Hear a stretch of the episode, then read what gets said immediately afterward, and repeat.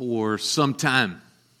Uh, most of this year, we have had a group of individuals meeting together at least once a month, and we have been trying to get River Bend in focus, trying to look at the different components of who we are, where we are, and where we believe God desires for us to go forward. So there's been a group of 10 to 12 um, individuals from um, our body to help in that task. And this morning, I want to kind of begin a journey. This journey will take a number of weeks, I do believe. Um, but um, I want us to see one of those components. And um, on the screens behind me, I'm going to kind of walk through all four of these. You see this picture frame that is there, and, and in this picture frame, trying to get us into focus, bring us into focus, we need to understand um, a number of items. One of those is a missional mandate. Why we are um, the, the church and what the church, i.e., what River Bend is to be about. But not only the uh, missional mandate, we see a second component that uh, comes up, and we see that as a body of believers, there are some core values that don't change. They are who we are at our core, at our essence, so to speak. That is who we are, and we'll see some of those core values um, over these weeks. So we have a missional mandate, we have core values. A third of the components that we will look at are our measurables. What, what's it look like when we do things right, ministry wise? And then finally, how can we see those? And those are our strategies that are there the strategies of how we're going to do ministry. Um, and so, over these weeks, we'll be talking about those. But this morning, kind of as an intro to these items, we need to figure out why we're here. So, if you have a copy of God's Word, turn with me to Romans chapter 12. Romans chapter 12, and I'm going to read for us the first two verses, and that's where we will spend our time this morning in Romans chapter 12, verses 1 and 2. Here's what Paul states Romans chapter 12, verse 1 I appeal to you, therefore, brothers I appeal to you, therefore, brothers, by the mercies of God, to present your bodies as a living sacrifice, holy and acceptable to God, which is your spiritual worship. Do not be conformed to this world but be transformed by the renewal of your mind, that by testing you may discern what is the will of God, what is good and acceptable and perfect. Let's pray. Heavenly Father, everything that occurs in life but Father, everything that occurs at this address, Lord, is to be done in worship. Everything that we do in life is to be worship. And it is worship in one form or, or another, worshiping something or someone. It is worship. But Father, as a, as a church this morning, as River Bend Church, a part of your body, your bride, God, everything that we do at this site, at this moment, Lord, I pray that it will be pleasing to you. God, you are the focus of our worship. And if we are not pleasing you, we have failed. So, God, I pray that you would continue to meet with us. as we continue to worship, as we look at passages of your word. I ask it in Christ's name. Amen. I do not tell you this story because my wife is not here, although it might be easier for me to tell it that she is not here. She will confess that she is not a good gift giver. Just recently, I turned 44. In the last uh, few days, I turned 44.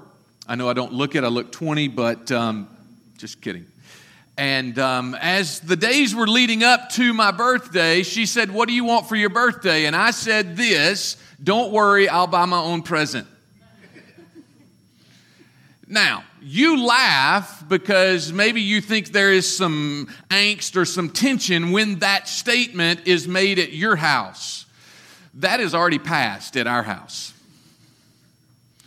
Because in previous years, I've asked her, What do you think you would get me for my birthday? Or what do you think you would get me for Christmas? The two times that she would buy something for me. That's where tension comes when she told me those things that she was going to get. Because it really, it's, it's, it's, it's not a big thing for her. That is not her love language, that she could care less what I get her after all the thought that I put in to think, all right, she would actually use this. This would be absolutely perfect for this setting, for this time. That's why I'm going to give this gift. She's like, Brian likes blue. Let's get him something blue, you know? And I was like, Paige, I love you. It's fine. There's no problems. Why don't you do this? For my birthday, here's what I want. Will you please make me some what I call lumpy potatoes because my grandmother made them and nobody else makes them outside of her mom? Her mom and my grandmother. So I said, Why don't you call your mom, get the recipe, and let's try it? And she said, Okay, that's my gift. And I went and bought what I wanted for my birthday. And everybody was happy. It was, it was great. Great meal, great present. Let's bring it to Romans chapter 12 now.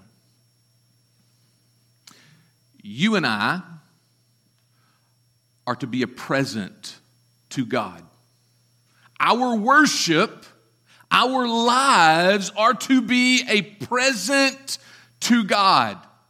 The question for us today is this Does it matter what you want to give God as worship, or does it matter what God wants from you as worship? Because you and I might find ourselves like my great, awesome. If y'all are going to tell her the first part of the story, y'all got to tell her the whole story. My great, awesome bride, when she says Brian likes blue, I'm just going to buy him something blue. Or do we need to understand what God expects, what He desires, and what He wants from us as an act of worship? Paul, writing to the church in Rome, has spent 11 chapters. And I know today we are jumping right into chapter 12, but if you've been with us for the last three or four years, we've hit chapters 1 through 3, we've hit chapters 4 through 8, and also 9 through 11. And we are coming to this point after those segments, understanding here is what God expects for worship. The first point this morning is this the importance of worship is laid out. The importance is laid out in front of us. And Paul, even though we're jumping right in, he's already laid out 11 chapters of doctrine. 11 chapters of doctrine. In chapters 1 through 3, he puts a stamp on this absolute doctrine that you and I are sinners and you and I have fallen short of God's glory. Romans chapter 3, verse 23 states that all have sinned and fallen short of the glory of God.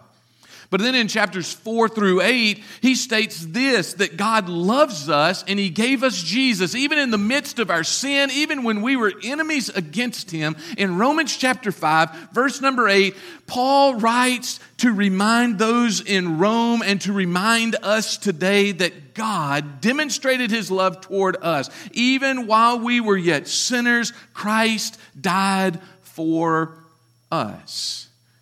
And then in Romans chapters 9 through 11, he talks about this that God is sovereign and he is in control of all things. Even when you and I don't understand the, the hard issues of life, those that perplex us, and we're like, how in the world can this all, all this twist or all this tension, how can it work out? You and I need to understand. And Paul wrote to those at Rome to say, we need to understand that God is in control.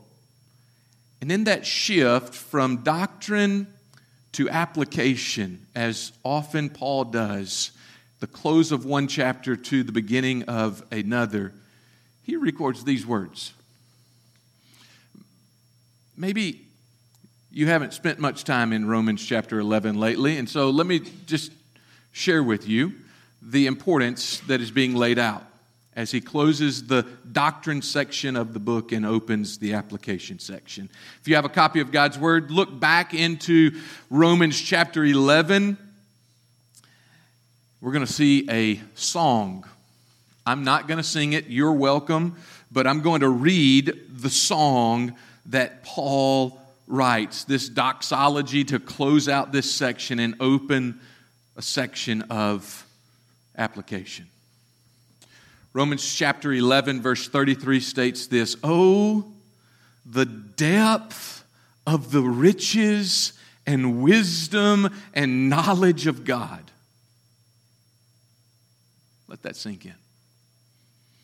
Oh, the depth of the riches. Oh, the depth of the wisdom. Oh, the depth of the knowledge of God. How unsearchable are his judgments, and how inscrutable his ways. For who has known the mind of the Lord, or who has been his counselor? Or who has given a gift to him that he might be repaid? For from him and through him and to him are all things. To him be glory forever. Amen. I don't know if you caught it. But in verse number 35, there was a gift spoken of. The question the question that you and I might think of what do we get somebody that has everything? What do we get somebody who can go get whatever they want? That is, in essence, what we ask or what we think of when we ask that question. But here is the question What do you get the one person who has everything? Through him, to him, and in him are all things from, through, and to him are all things. To him be glory. So, what do you get? God, who has everything. If you're going to bring this gift to him, what do you bring? And Paul says, uh, I'm glad you asked that question. Let me tell you what you bring. You bring Romans chapter 12, verses 1 and 2. As he lays out the importance, he moves then to verse 1 of chapter 12. And I wrote this point down that the essence of Romans chapter 12, verse 1, it seems weird. And let me read it for us and let's talk about the weirdness of Romans chapter 12, verse 1. I appeal to you, therefore, brothers. I appeal to you by the mercies of God that you present your bodies a living sacrifice, holy and acceptable to God, which is your spiritual worship. The essence seems weird because of those two words that are placed side by side living sacrifice. What's a sacrifice? If you look in the Old Testament, you look in Leviticus, Deuteronomy, there as the law is being shared with God's people, here's what a sacrifice is. You did something wrong. To hold back God's wrath to come down on top of your head, you bring a offering, a sacrifice, and say, Hey, God, I'm placing my hand on this animal, and this animal is taking my place. The blood that is being spilled is taking my place because I understand not that it's just this animal or the blood from this animal, but one day you're going to send a Messiah. And I'm asking that you would hold back your wrath that is supposed to come on me because of my lie because of my action, because of my thought against you, that you would hold back your wrath and put it on the Messiah. And I believe that one day he's coming. But until then, would you hold your wrath back and the animal is sacrificed?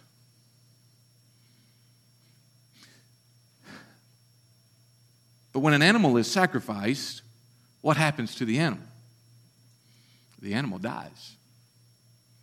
But Paul doesn't say, hey, you bring your bodies as a dead sacrifice. No, he says, you bring your bodies, Brian Tillman, you bring your bodies, River Bend. You, sir, you, man, bring your bodies as a living sacrifice. Kenneth Wuest wrote in his book this as a definition or an understanding of what a living sacrifice is. How can the body become a sacrifice? Uh, let the eye look on no evil, and it's a sacrifice. Let the tongue utter nothing base, and it's a sacrifice. Let the hand work no sin, and it's a sacrifice, wholly consumed by fire. He goes on and he says, But more, this suffices not. But besides, we must actively, catch this, actively exert ourselves for good the hand giving alms, the mouth blessing them that curse us, the ear ever at leisure for listening to God. When you and I apply this passage, this verse to our lives to say, here's what I'm going to bring you, Lord, as worship. You bring your whole self and you place your whole self on the altar. Tim Keller, writing about this, stated this this is an offering of gratitude and praise. So, first of all, when we say you are, a, you are living a life of a living sacrifice, it does not mean you're atoning for your sin or procuring God's favor. Secondly, the Christian life is unlike those Old Testament sacrifices because the Old Testament sacrifices, they were over. When you offered your sacrifice, when you brought your animal, your grain, or whatever you brought, once you offered it, it was over. He closes it out with these two sentences.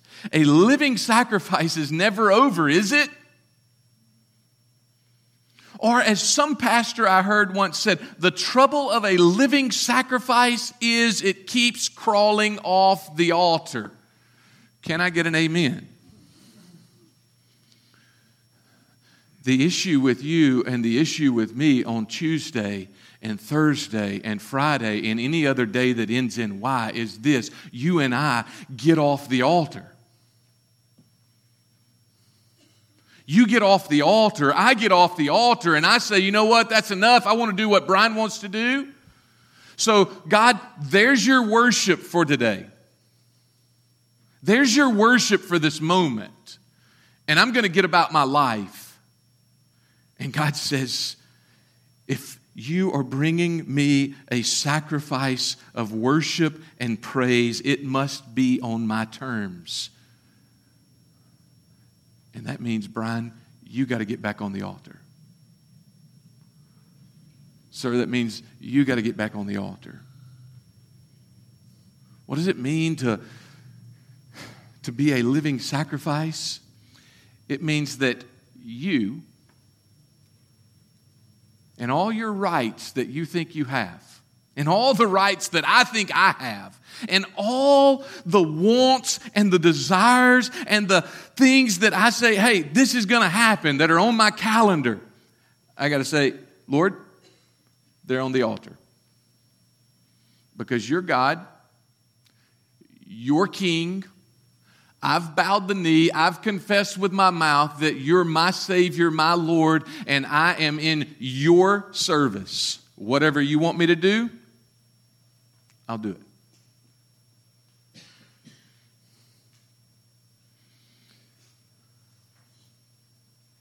Paul writes in this verse that he is urging them, he is appealing to them, he is encouraging them, asking them, not by his stature as an apostle, not by his command of saying, hey, I'm a, I'm a uh, eldered brother of yours, so therefore you've got to listen to me. No, he says, um, Rome and Riverbend, I'm asking you this by the mercies of God. In Romans chapter 10, Paul records and says, It's the kindness of God that leads us to salvation. It's not him up there with his finger about to zap you uh, like with a lightning bolt. It's not him up there that is saying, you've got to do this. No, it's, it's him saying, you know what?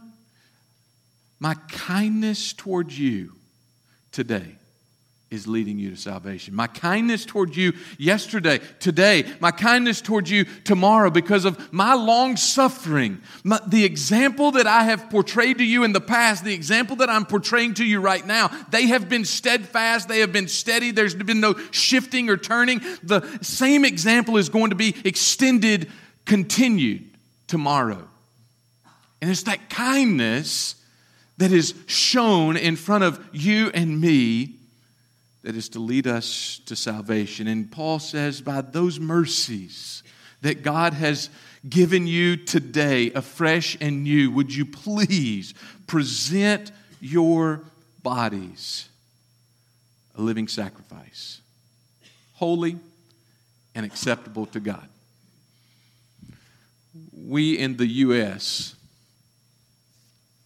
namely, we in the so called Bible Belt.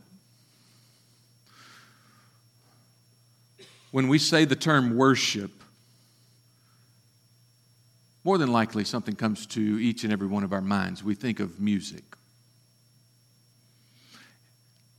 And not only do we think of music, but we think of styles of music.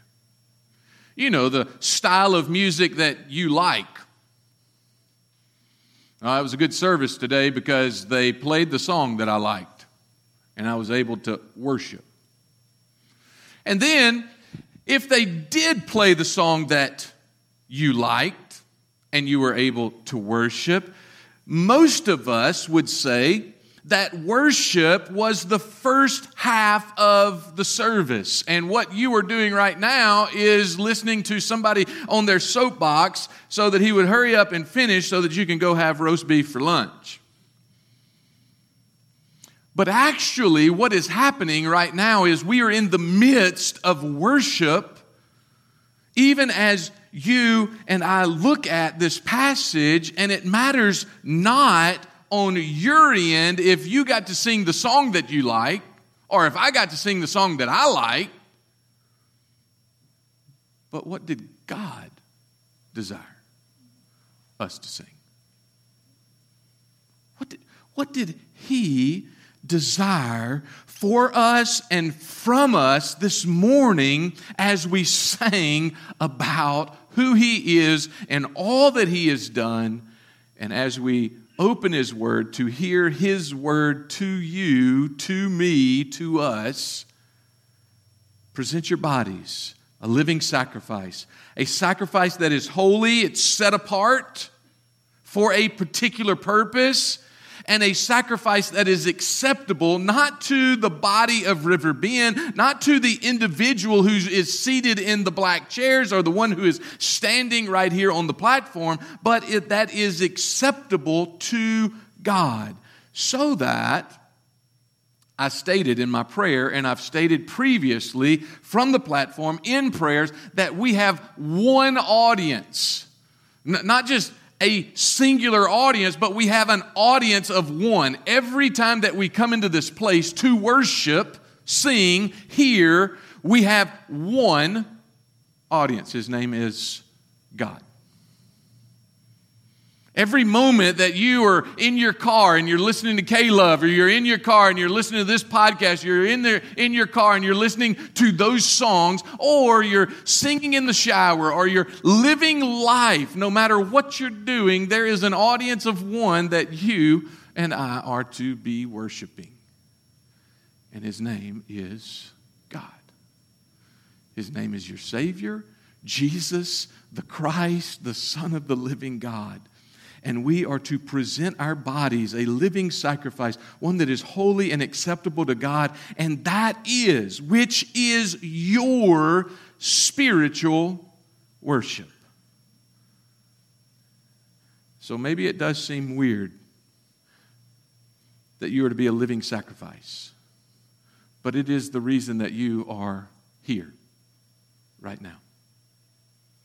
The reason that He is allowing you to expand your lungs and contract your lungs, to breathe, to walk, to live, is to be that sacrifice to Him. So, what does it look like? Third and final truth or point this morning comes in verse number two.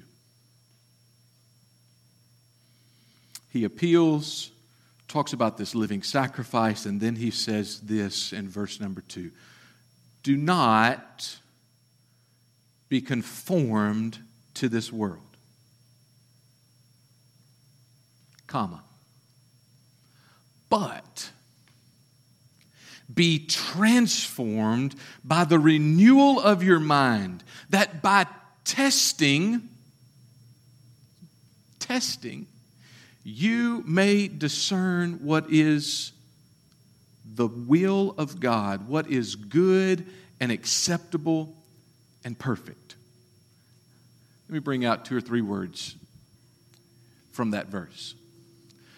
Do not be conformed to this world. What does it mean to be conformed to something? Maybe you would say that it means to be consumed by something. Maybe it means that you, you would describe it this way that you would look like something, that you would be filled with something. And that something that Paul is saying for you and for me not to look like, not to be consumed with, not to, to be filled with, is this world. Do not be conformed to this world. Don't look like it, don't be full of it, don't be consumed by it, but be transformed.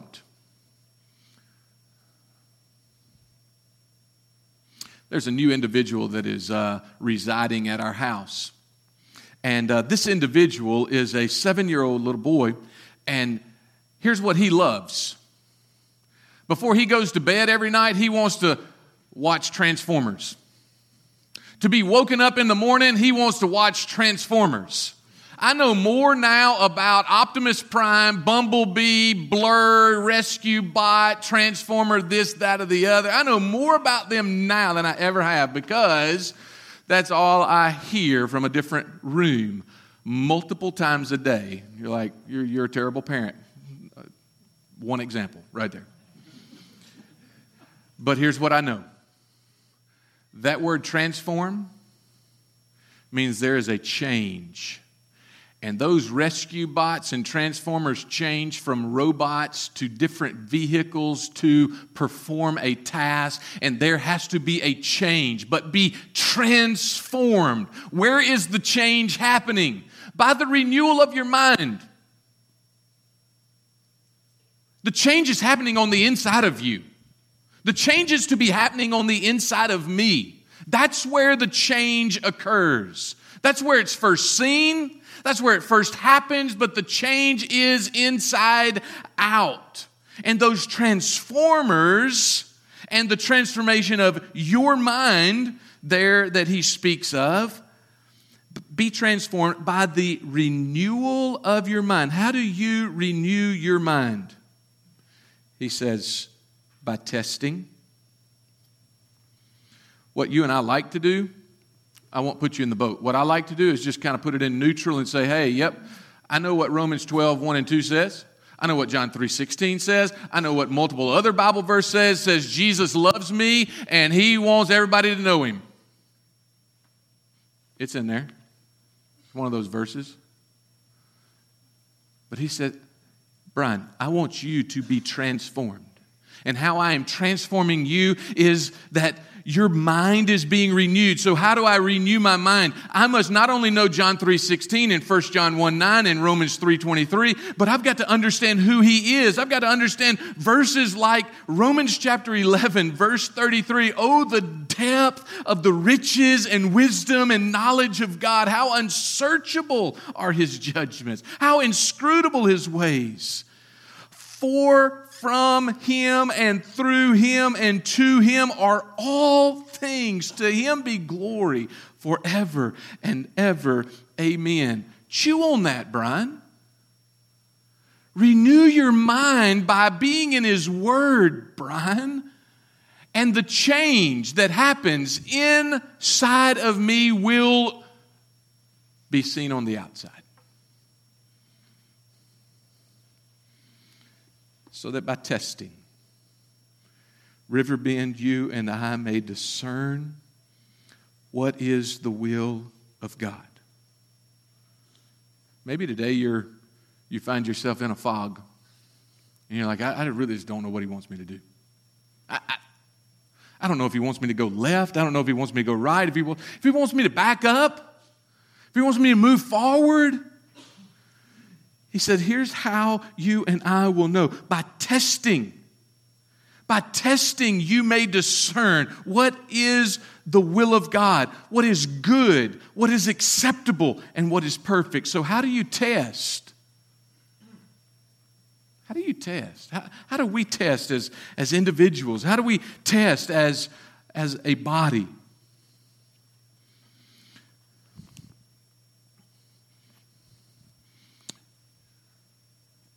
I believe one way that you and I test is this. Okay, Lord,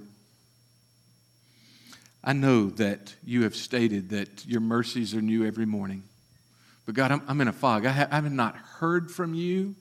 It, it has been dry. Every time that I open this, this book up, it's black ink on a white page and it means absolutely nothing. I cannot remember the last time that there seemed to be life jumping off that page because there once was. And it's just not happening right now.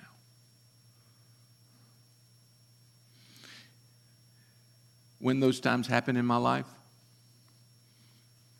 not if those times, but when those times happen, the first thing that I go read is a gospel. I go read about what Jesus did as he walked this earth, as there was flesh on his bones, and the words that came out of his mouth when situations came up that just stopped him in his tracks. He had an agenda. He had this, this plan for the day, and then somebody just tugged on the, on the bottom of his garment, the hem of his garment, and said, Whoa, let's stop. Somebody touched me. And it changed. You're like, what changed? The situation changed? In that moment, the woman changed, and everybody around saw the change. And I just go and I read a, a passage, a story, a day in the life of Christ and say, Lord, you are the same that you were then as you are right now. You are working. God, show me that. I am so thankful that He has given us 66 books so that someone like me and someone like you can respond back to Him in worship. Brian, I've done that. I've read the Gospels. Still seems like there's a fog. I believe the man was Vance Havner. Vance Havner was a, uh, a pastor and an evangelist of yesteryear. And I believe that he was asked one time a very similar question. And he said this Sir, it's not all those things that you don't know about God that are going to cause fear and trembling when you stand before Him. It's all those things that you knew that you should have been doing. It's all those things that you have read in the past that you aren't doing now, that when you stand before Him, that is what's going to cause you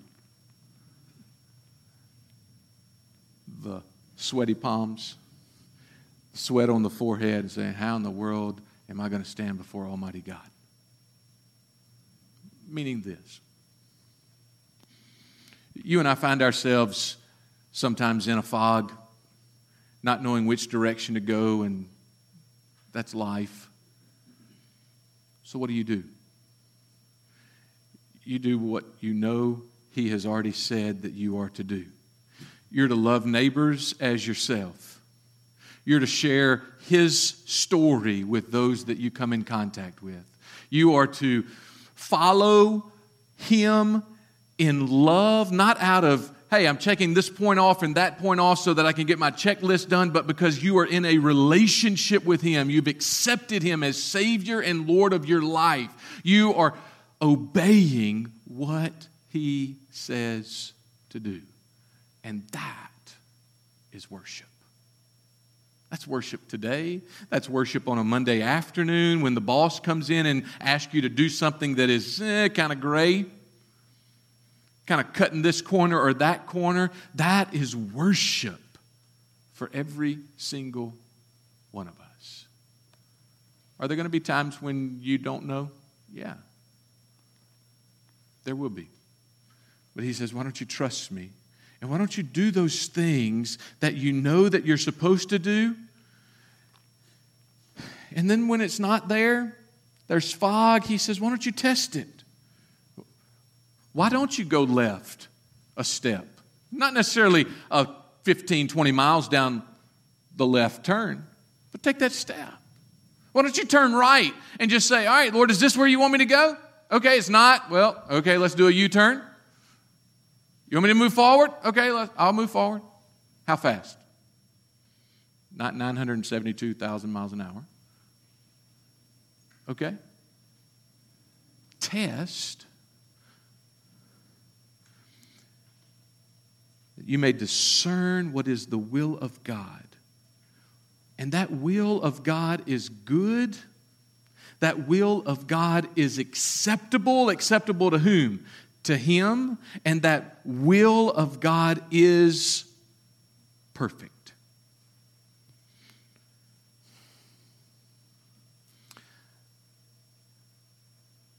Riverbend Paul appeals to you, brothers Brothers and sisters, he appeals to us by the mercies of God that you and I would present our bodies a living sacrifice, holy and acceptable to, acceptable to God, which is our spiritual worship.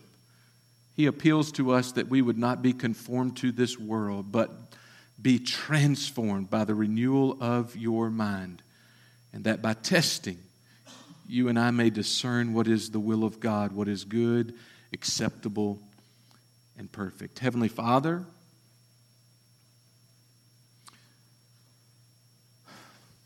Lord, here's my desire and my appeal for this body.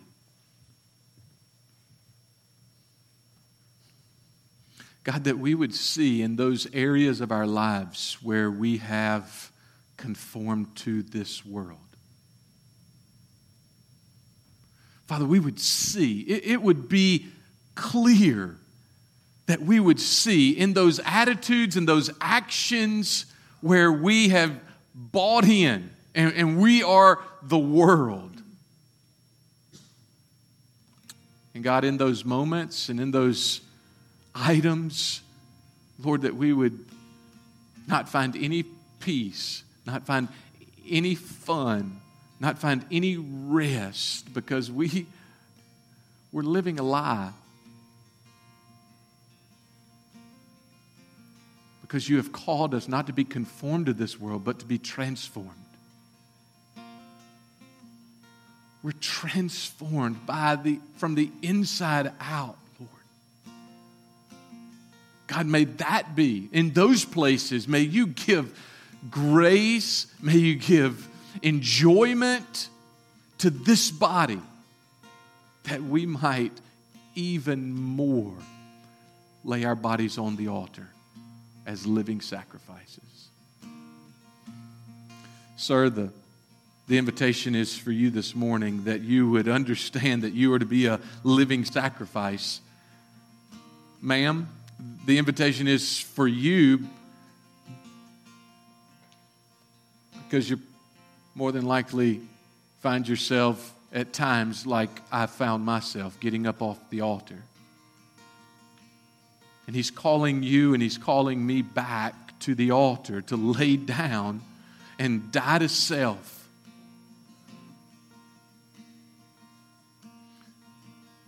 Riverbend, the, the invitation, the response is open for you this morning. Maybe you need to come to the altar and kneel, pray. Maybe you need to stay right in your seat this morning and pray. Maybe you need to stand and sing. Maybe it's the first time that you're going to open your mouth and actually sing words in weeks because that is worship. But He is calling every single one of us to bring that gift and present it to Him, the one who is worthy to accept it. So, why don't you worship? And why don't you respond? Heavenly Father, would you move? Thank you for this passage. Thank you for others like it. God, penetrate my heart and our lives right now and draw us close to you. I ask it in Christ's name. You stand and respond.